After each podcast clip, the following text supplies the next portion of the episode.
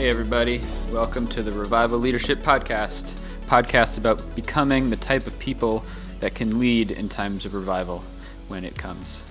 I'm Adam, and joined by my co host, Greg.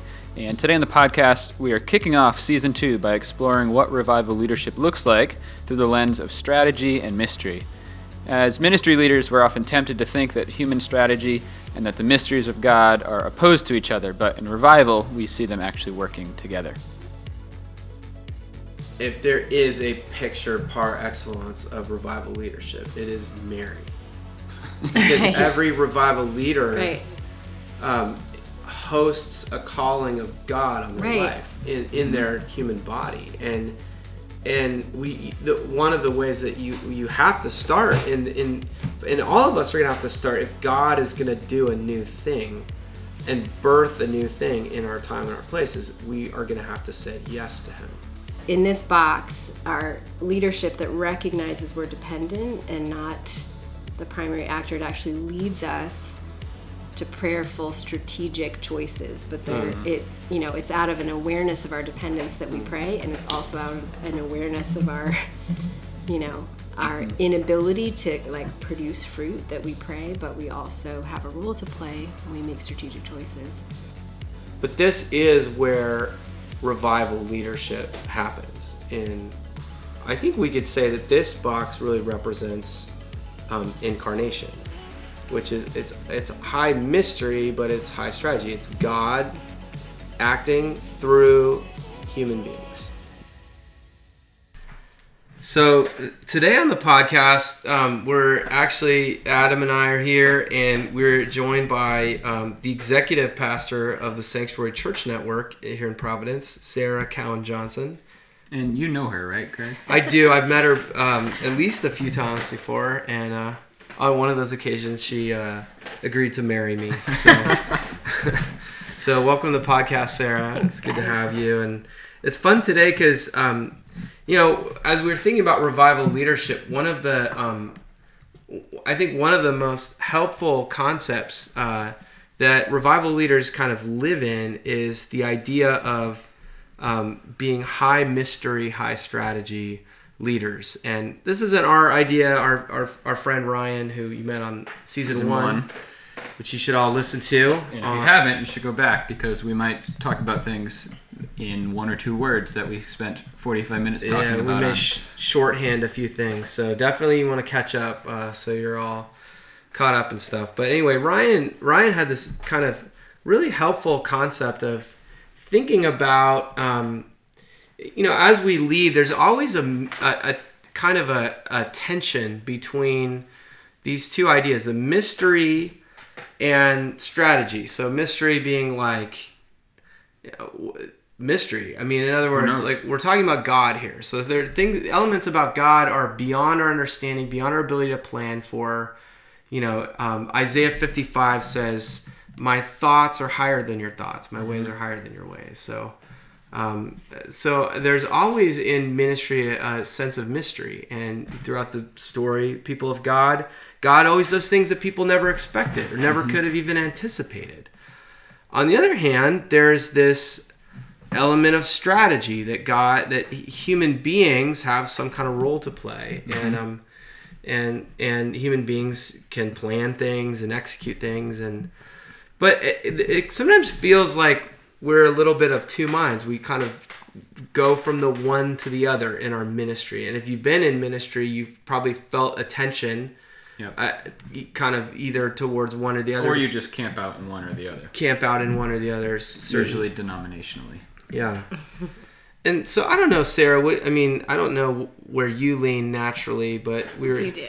okay. Well, you'd probably be a strategic leader, Definitely. and and I also think that when we so Sarah and I, full disclosure, were on staff with InterVarsity together for 13 years, and I think during a lot of those years, we probably We divided and conquered those things. So you were the mystery person, and I was the strategy person. is that how it worked? I, I that's how it worked. I was on their team Oh, for the oh, entire time, and that's how it Yeah. worked. Greg But- would be Yeah. like, I don't know, but they came to faith, and Sarah would have the metrics of how it happened. yeah, yeah. Or we'd sit down to plan a meeting and I would start with the schedule and you're like, oh, we should pray or have some sense of vision or theme or what is God doing? And I'm like, where, what are we going to have for snacks? Snacks are an important ingredient in revival. Yeah. yeah, but before before we even um, came across this framework that um, we're going to talk about tonight, I actually remember having this moment several years ago where I started to feel really dissatisfied or aware that something was missing in my own leadership and really in my life. Um, and it was actually at a party that we had at our house. Which is, if you know me and Sarah, uh, one of our favorite hobbies is throwing parties. So Yes. we had this summer party and continue. And um, I was catching up with a friend who's actually now a colleague of mine, um, but I hadn't seen him in a while, and he was a pastor in Providence, and was asking him about his summer, and I was just struck by his answer. wasn't like, "Oh, let me tell you about all my ministry projects or things that I'm doing." It was like, "Oh, I am my relationship with Jesus has like kind of exploded, and I'm." He basically was just describing he's like infatuated with Jesus. And I remember the moment where he's paused and I had almost nothing to say back, like nothing that would match that. I was like, mm, oh, mm, wow, mm. that's really cool. But I don't have, I have a lot of ministry projects I could talk to you about, but I feel like I'm lacking something in terms of my dependence on the Holy Spirit, my relationship with Jesus. So that was like a that was a moment for me where I realized the strategy side of my ministry was kind of usurping mm-hmm. even my um, yeah, even my personal relationship with Jesus. So mm. That's so powerful. And even at that time, I'd say, I mean, we had a, a wealth of info, like going to going to different churches and like we'd be able to train people in evangelism and we'd be able to give them tips and how to, mm-hmm. you know, think strategically or do a planning cycle or come up with a strategic plan. But there was like something missing in it, which was this kind of sense of spirituality or the presence of God. And hmm. I, I think there's probably other churches or other pe- people that have the experience where they're they're deep into the Holy Spirit and hmm. crazy things are happening and they pray for hours and hours on end, but there isn't actually a lot of tangible. Like if you ask people around the church, like, would you be sad if this church disappeared? They'd be like, what church? You know, like, what are they actually doing? Right. And so, so I mean, I think, Adam, what are we trying to say? We're trying to say that, Both are important yeah, and necessary for for revival leadership. yeah.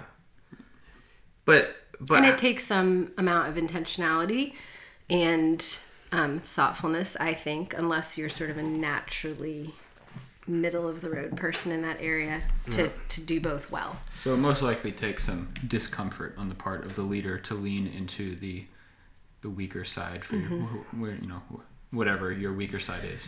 And and I do think that there's this tendency to see them as competing. So the different mm-hmm. personality types are drawn to. I'm a high mystery person. Oh, I'm a high strategy person. Oh, you're wrong. I'm right. Like Well, not even wrong or right, but just mine. My way is better. There's there can be some yeah, judgmentalism about even how you, approach a topic. you're ridiculous. You're gonna plan this meeting by praying the whole time. What kind of hogwash is that? Or you're not gonna pray.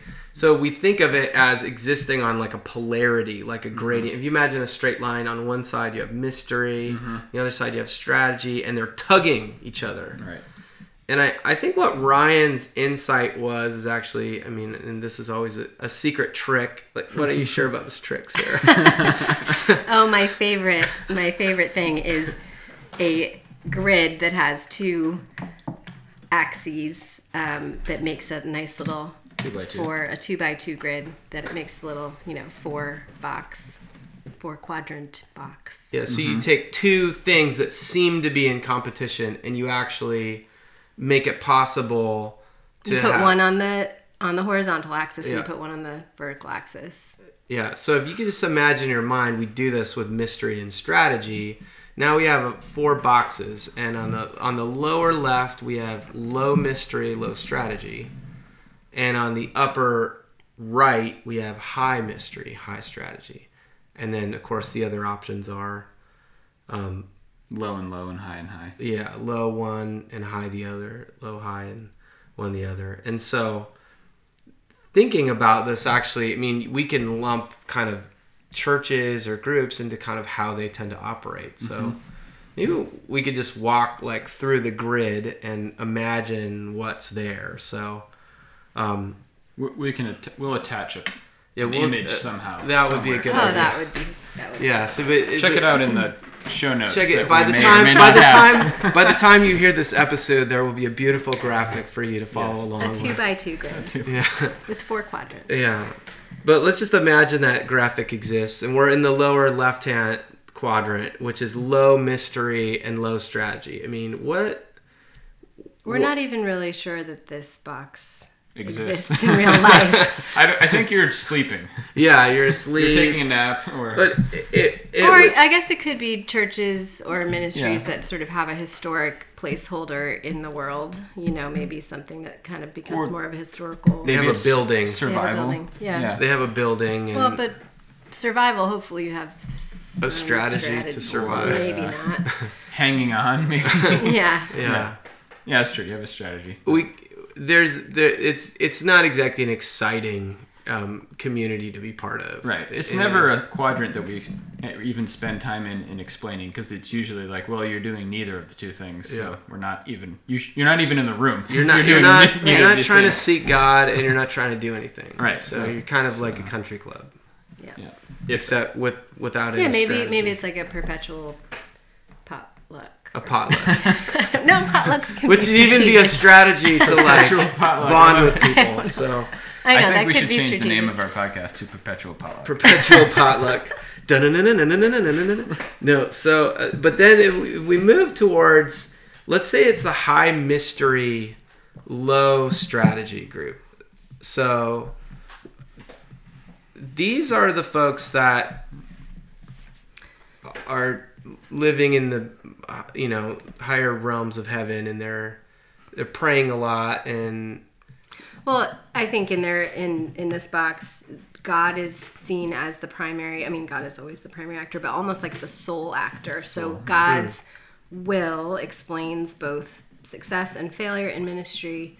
Um, there's sort of a hyper spiritualization of any outcomes or things like that. So sort of God is the one who acts, and we watch him acting, and we interpret what he's doing, but really there's a very low emphasis on our So, activity. That's meaning, really like, helpful. for example, nobody came to our big call to faith evangelism night. Must Uh-huh. have been a spiritual attack. The devil's after us. but you also didn't invite anybody.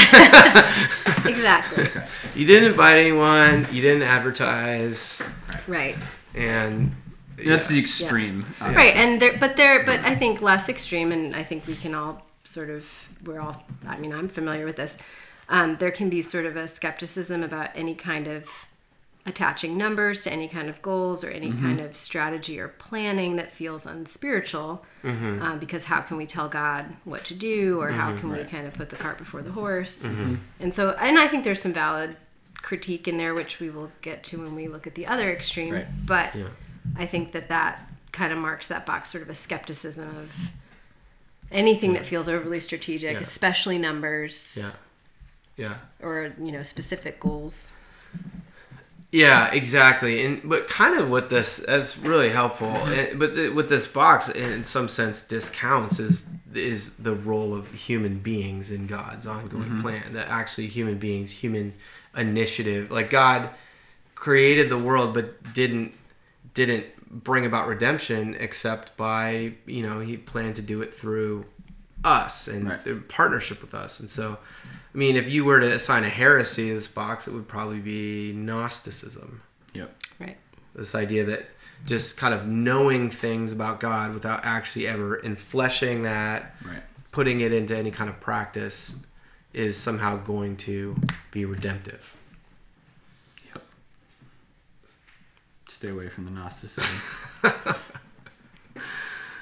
And it's so funny that all those ancient heresies show up. You know, Sure. they, they keep coming back. yeah, just in different ways. Um, so moving on, we have the high wait, this is the low mis. What is Low this? mystery. Low mystery, high, High strategy. strategy. This Yeah. is the box that I'm very familiar with. Tell us about it.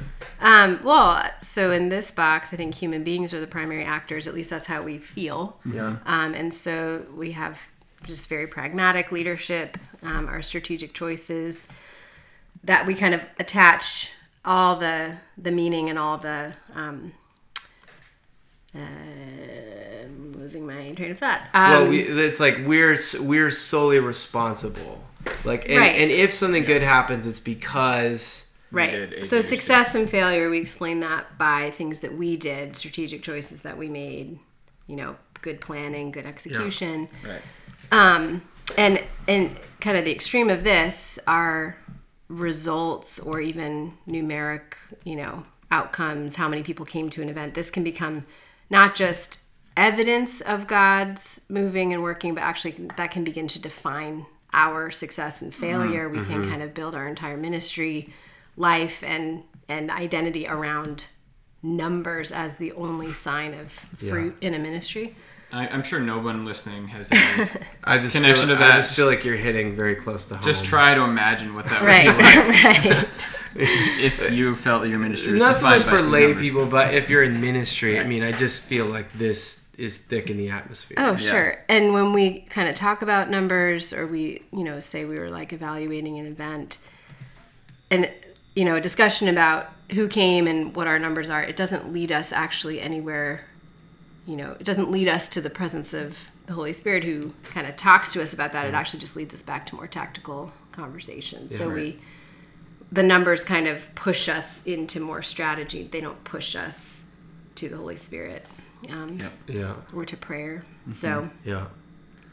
And I, I feel like, I mean, at least for a significant chunk of my staff career on a university, I probably I probably lean naturally mystery, but I think I it was in a system that was very much valued um, growth in numbers, the number of people coming to faith, and so that those just became incredibly important, you know. And, Yeah. and um, I do think this can lead, obviously, to burnout un- unchecked because when it's all up to you and everything depends on you and you and God is there and you pray it maybe you pray at the beginning of a meeting at the end of the meeting but in the middle it's all up to you and then on campus it's all up to you or on, mm-hmm. on Sunday morning it's all up to you it can f- be it's not psych- a light and easy yoke. it's not Right. yeah exactly It's a heavy yoke, and you feel like you're the one, pull, you know, pulling all the weight. yeah. So actually, for me, that image of the yoke and knowing that I am this like baby ox yoked to a much stronger, Yeah. more reliable, you know, more experienced ox, like that actually for me has been a really helpful yeah image. Yeah. So I mean, there's a heresy. This is pr- it's materialism probably, Yeah. which is you know just like you know what Marxism or other philosophies are based on. The idea that all that really matters is Things matter. you can touch and see and measure and Quantify. quantify. You know. So this leads us then to the Drum roll. Up and to the right. yeah up and to the right. It's our favorite box. Yeah. So I mean, high mystery, high strategy is kind of a, a little unicorn of a place to live, but it mm-hmm. is, and this is kind of what we'll spend the rest of the time really talking about is like, Yeah. but this is where revival leadership happens. And I think we could say that this box really represents um, incarnation, which is it's it's high mystery, but it's high strategy. It's God acting through human beings. Right. Right. So it's it's an awareness that we have a role to play, but it's also an awareness of our you know where we fall. So we are we are not the primary actors. Um, God's power infuses our leadership. God, you know, there's sort of this I don't know surprising and and crazy way that He wants to partner with us, but we are that baby ox. and um, He's in- the big ox. yeah. Yeah. And in in that in this box our leadership that recognizes we're dependent and not the primary actor it actually leads us to prayerful strategic choices but they're mm-hmm. it you know it's out of an awareness of our dependence that we mm-hmm. pray and it's also out of an awareness of our you know our mm-hmm. inability to like produce fruit that we pray but we also have a role to play and we make strategic choices.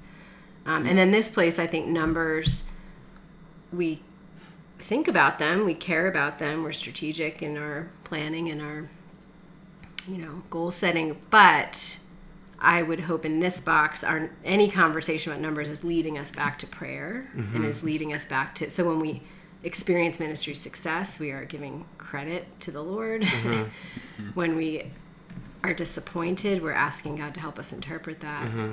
Um, and and that actually creates sort of a spiritual hunger when we you know have something that fails or in our minds fails then we're actually like oh what is what is what is burning in my heart is it is it my pride that wants something that that god doesn't want or is this actually i'm hungering for the same thing that god wants and we need to pray for breakthrough so It, it puts us in po- proper place in a negative and positive way. Like you're not that important. Also, you're important. You know, like you. Uh, it reminds me of the the prayer that we often pray at retreats from um, Oscar Romero, where he's like, "We cannot do everything. Oh, we provide yeast that provide uh, produces far beyond our capabilities. We can't do everything. There's a sense of liberation realizing that."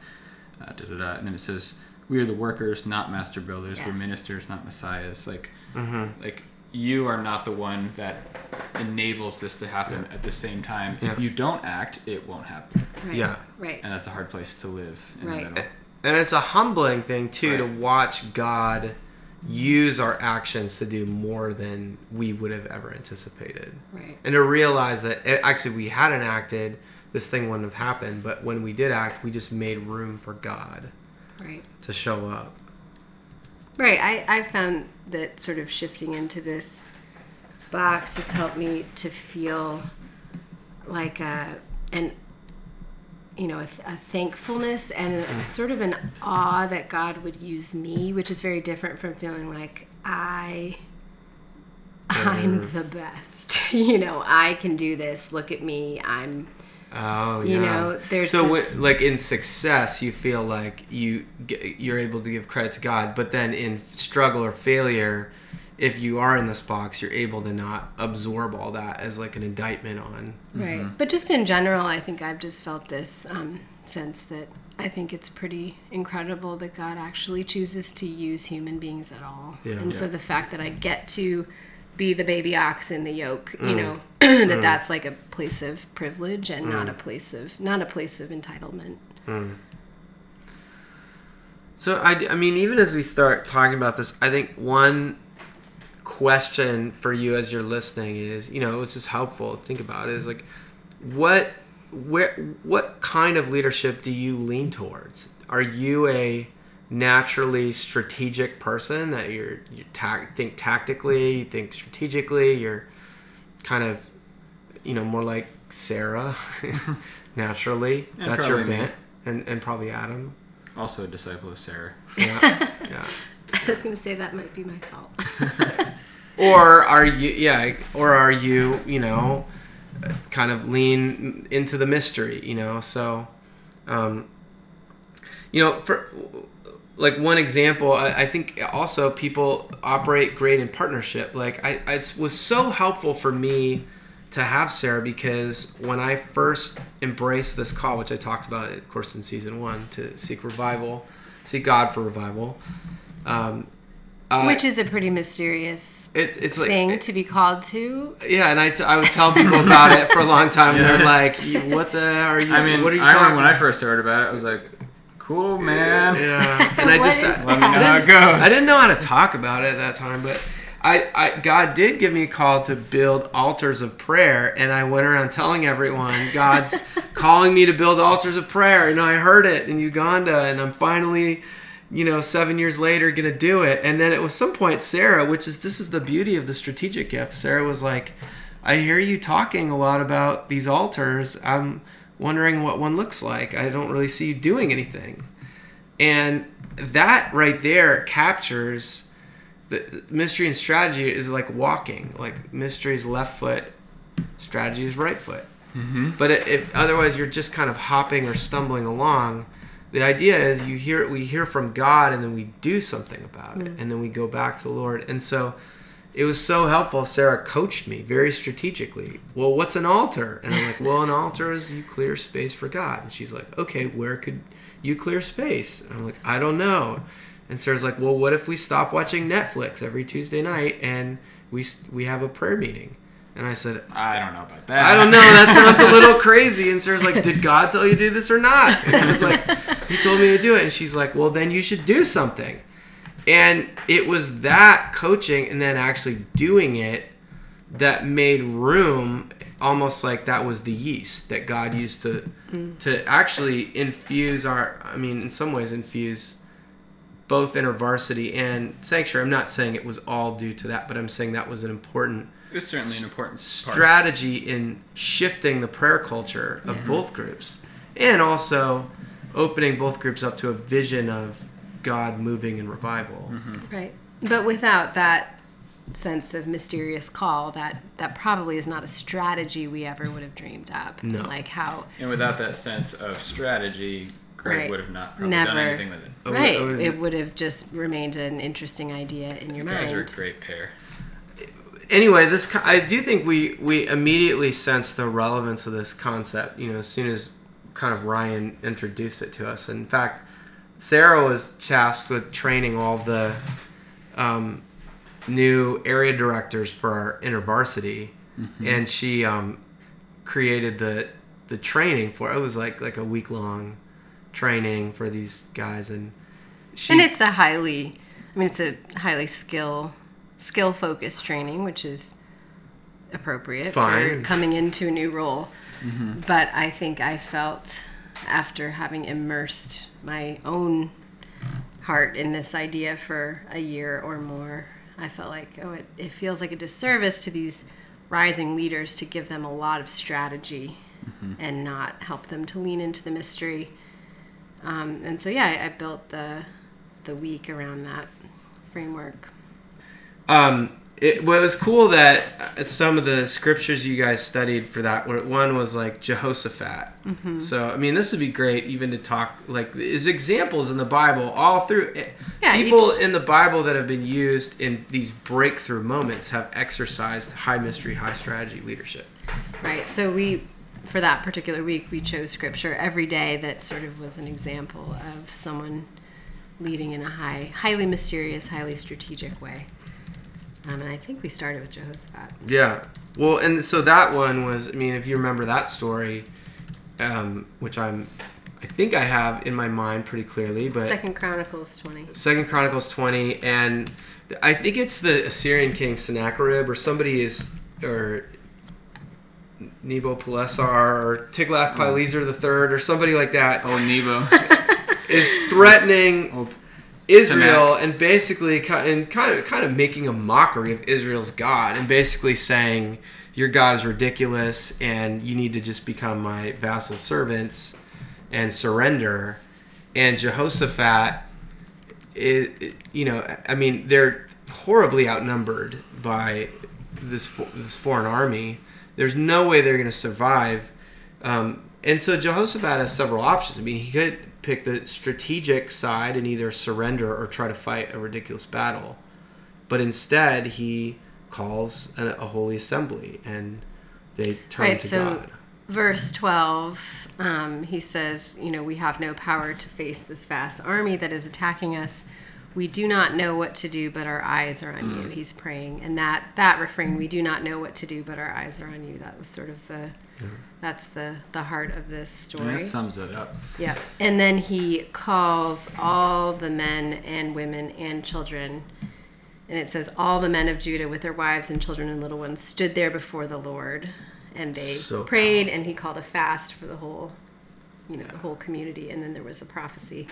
So, but yeah, we do not know what to do, but our eyes are on you. What, what's like? Just think about this for a minute. Like, think about the state right now of the church, and think about, you know, read all the Pew studies, the Barna studies. Look at just look at um, the direction that things are heading. And as as leaders in a declining western church we have different options. We mm-hmm. can we can try to fight the battle. And i mean i don't want to mm-hmm. get political here but i do think that many have chosen that. Like let's try to hang on to the last vestiges of cultural power that we have. Mm-hmm.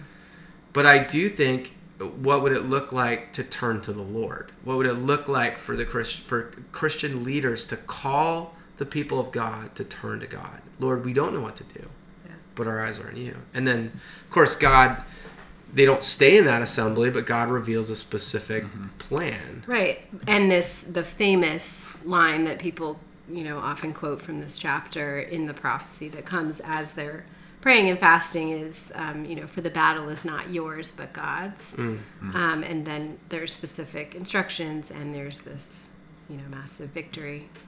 yeah and they do So- what god tells them Right. They do. don't do nothing, but their strategy comes from prophecy, which is really pretty um, countercultural to how we think about strategy in ministry, even. Um, but it's also a little bit countercultural to how we think about prophecy. Prophecy, yeah. So, it's a di- it's a divinely given strategy. And it's similar to to the israelites marching around the walls of jericho seven times. Like this is not the way you take a walled city but god's like here's what i want you to do. And so in faith they implement divine strategy and and god brings a breakthrough. And i mean the early church is like this too. In acts 13 when paul and is it silas or barnabas coming back from we got our fact checkers here. Coming back from, we're, we are going so off the cuff tonight. Coming back from making the offering in Jerusalem, they come back to Antioch, and the church gathers, and it looks like it's Barnabas, yeah, and it Surprised looks I didn't know that, Greg. it, it looks like oh, I was hoping it was Silas because our second son is named Silas, but um, Barney.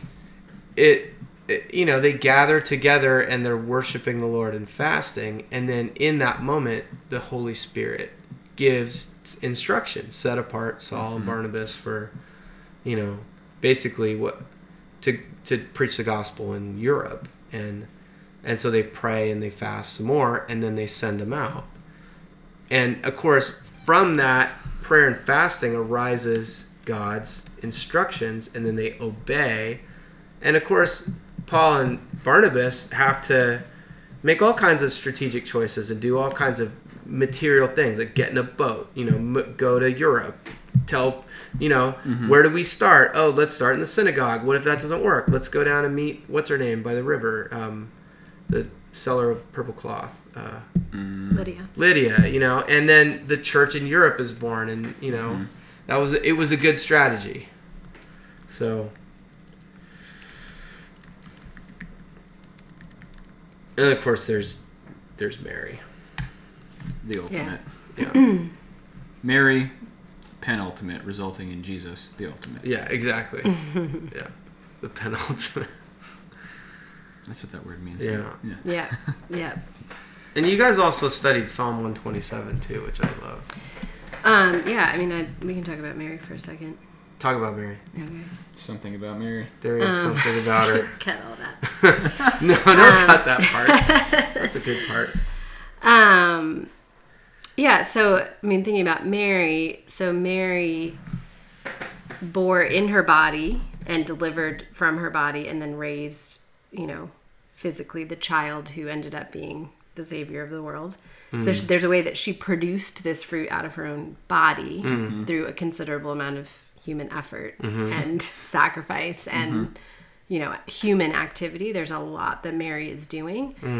But um, this is actually, I mean, think about even just the the conception of Jesus is an idea that was formed in God's mind, and God executed this through Mary.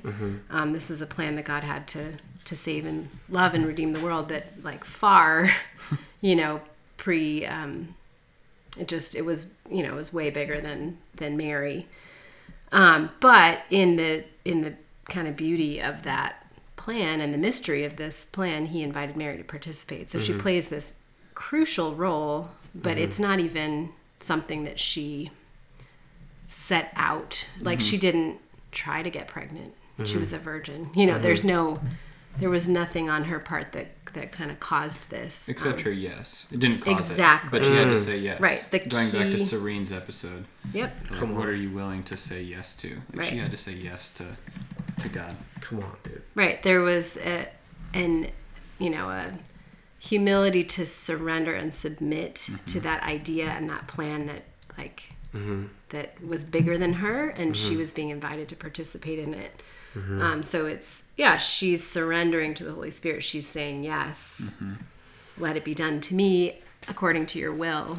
Um, but it's really clear that Mary is the instrument of God's will. God is the actor, and um, yeah there's this um you know so the holy spirit overshadowed her and there's this there's this artist i don't remember the name of the artist but there's a, a depiction of the moment of conception where the holy spirit is depicted like overshadowing and it's just this gorgeous presence over mary and mary is small but she is saying yes.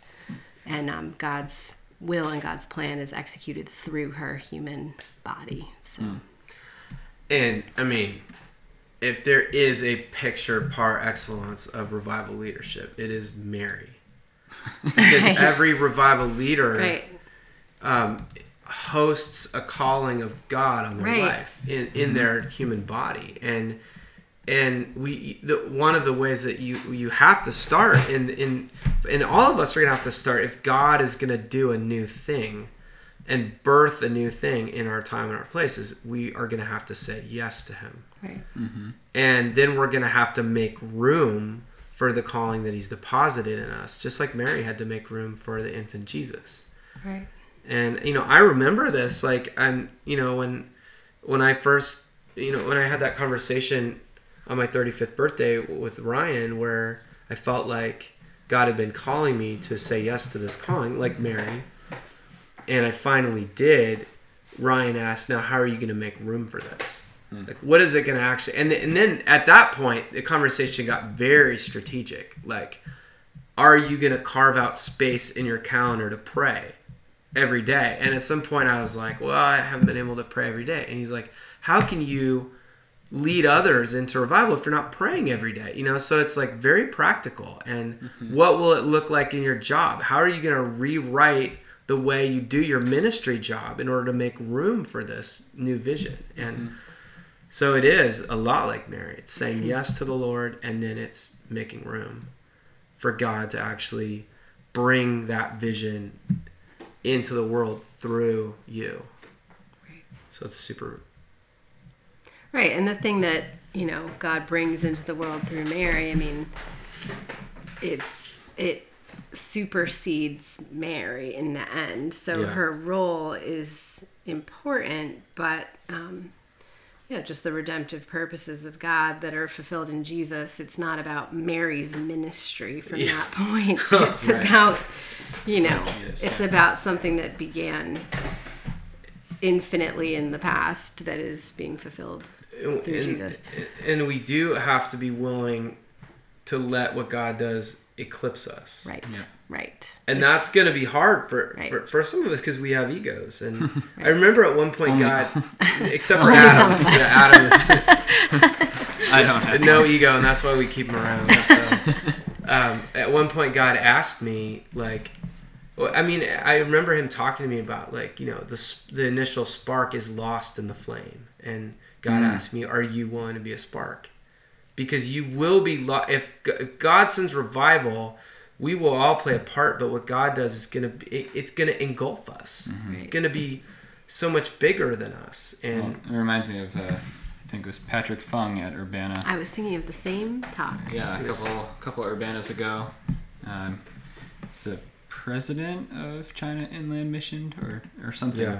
Some some guy there. He was the Yeah. expositor for the, Yeah. the week, and uh, the one thing that he said that got like requoted six million times was uh, "live to be forgotten." Uh, he told the story of how he walked into a library and in China, and I think he realized that there were just all these names of missionaries and Christians who had given their lives or just died of natural causes, and it was just thousands of names. And he was like, they made it po- like Mhm. nobody knows who they are. You know? And his like the Christian is one who lives to be forgotten, yeah, and you know it was kind of like a pin drop in the room because that goes against everything Everything. Oh, our ego says and everything our Western Western Christianity says, like Ministry culture. ministry culture, success culture. our our our mo and many times our motives for ministry. I mean, Right. deep down, I mean, let's be honest. Like a lot. I mean, there's a lot of comparing resumes, you Mm-hmm. know, and Well, just celebrity culture, you know, is present in the church. You Yeah. know, yeah, it's Yeah. it's not It's like hard. it ends ends at the. It's hard, yeah. It's thick in America. It's not like it doesn't seep into the church. Right. yeah. right. So Yeah. So Mary, I mean, she's the picture of someone who participates in an idea and a, a plan and a purpose that is so much bigger than she is, and mm-hmm. she. I mean, that is that that sense that I have of the the awe and the, gra- the gratitude for being chosen. I mean, just think about Mary's, mm-hmm. you know, that moment of just realizing what she's being chosen for and why her, and mm-hmm. um, yeah, she's willing, and then she lets Jesus, you know, even as a mother, at some point, she's letting him go mm-hmm. to do the thing that he's going to do and then to die. I mean, she's she is surrendering the mm-hmm. whole time. Mm-hmm. So, anyway, she's Yeah, she says the Almighty has done wonderful things for me, and holy is His name. yeah. That beautiful prayer.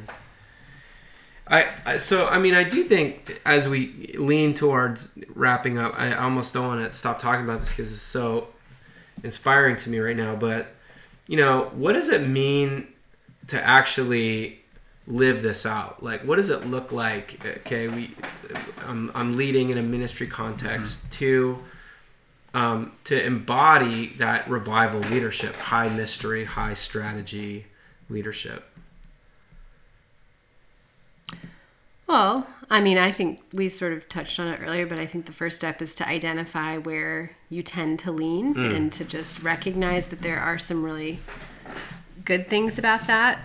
You know, there's a strength to being a strategic leader, there's a strength to being a mysterious, you know, prophetic mm-hmm. Mm-hmm. Um, leader, and that mm-hmm. those things are important and necessary in the kingdom. And so to not kind of disparage or to criticize the way that you are wired, but then to, to hear the invitation to move from whatever box you are into that upper right box and what needs to change or yeah i think that question of making room is really important.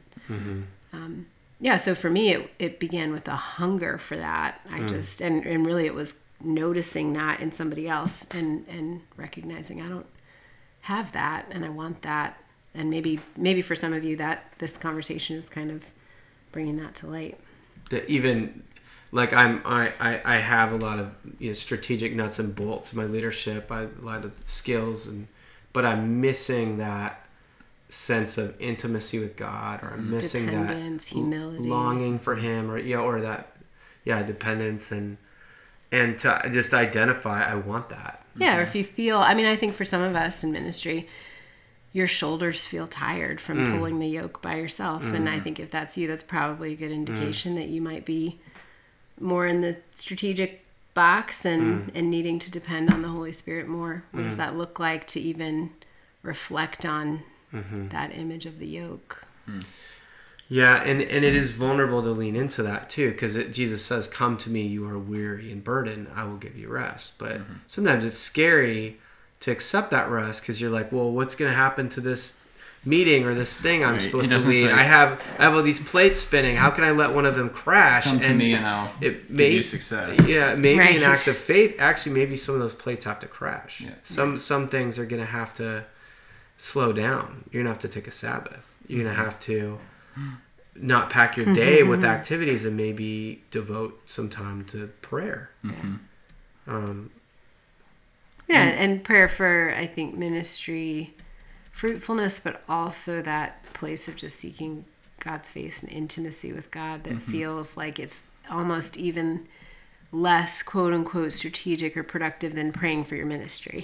you know? right. That place of Right. just being intimate with Jesus that feels like how is that connected to the numbers that I want to see? Yeah. And, And that's that's Mary and Martha. Yeah, I found also if like you find yourself tied to your strategies, like you know, like I'm really invested in this particular thing that I thought of or this strategy, the more that you are uh, seeking God's face and growing in intimacy, you hold those strategies more lightly. Yeah. Mm. It's not like you totally forget strategy and become Mm-hmm. the opposite of yourself, but you like, oh, well, yeah, that's fine. We can let that one go, or we can try this one instead. Mm. you know, Right. but um, you become more centered versus lopsided. Yeah.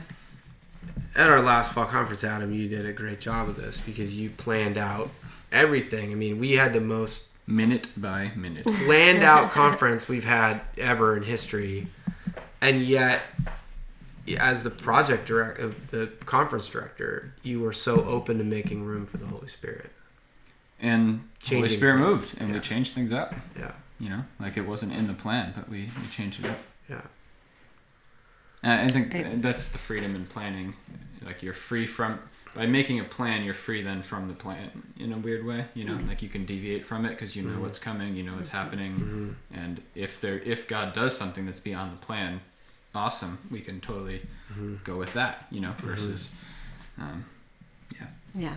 not Yeah, and then so I think you know on the other side, I think there's probably um, some of us or some of you listening who are longing for more, um, yeah, intentionality in your ministry activity. So, what would it look mm-hmm. like to set a goal and do something really specific about it. So Greg would, you know, that example of Greg had this calling to build altars of prayer and worship and loved to talk about that, but mm-hmm. didn't know how to execute on that. Mm-hmm. And I think some of you may have a dream in your heart or a, a calling from the Lord or some kind of mm-hmm.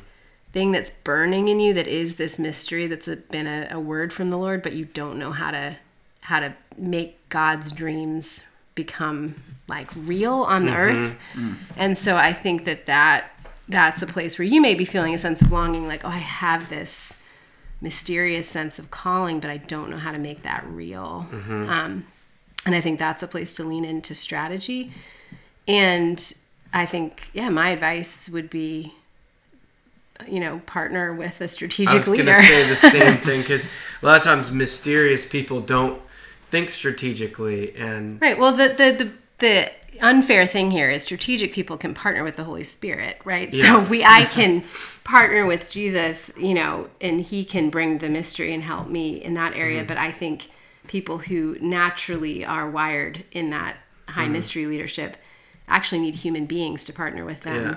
to help bring the strategic side. I mean, I also think The Holy for Spirit will for speak. folks that are high strategic and partner with the Holy Spirit, often a person who is high mystery Yes. has a different understanding of what high mystery means than me as a strategist, where I'm like, oh yeah, that was totally high mystery. Like, no, you just played Yeah. the chorus That's a second time. That's not high mystery. Where the strat, the mystery person is like, we're changing, you know. So I, That's true. I agree with what you're saying, but I also Yes. think there's something, there's a benefit of having a a human a human that pushes you out of embodies your that. comfort Absolutely. zone. and, and someone i mean this is part of uh, sarah this is part of your calling is to is to help make those visions real. That is Tactical. that is how i describe it is to bring god's dreams to life on the earth. That's what i'm Oh, really? made That's- to do. And but to find someone that that then uh, to find somebody that is a strategic leader and they're all around. Like if you're a church leader there are strategic leaders in your denomination. There are coaches. I mean kind of what you want a coachy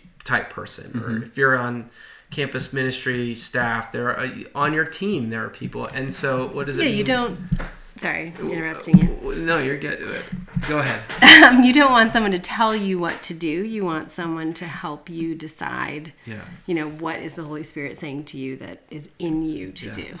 Tell me what your dream is. So what do you think that means to implement that? And it, you know we could ask ourselves the same question but it's so it, for some reason it just really helps to have somebody else Yeah. do it. And um, And one real practical thing that you can do is I kind of stumbled on this in a team meeting once where I, I printed out these grids that you can find in the show notes that are coming somewhere.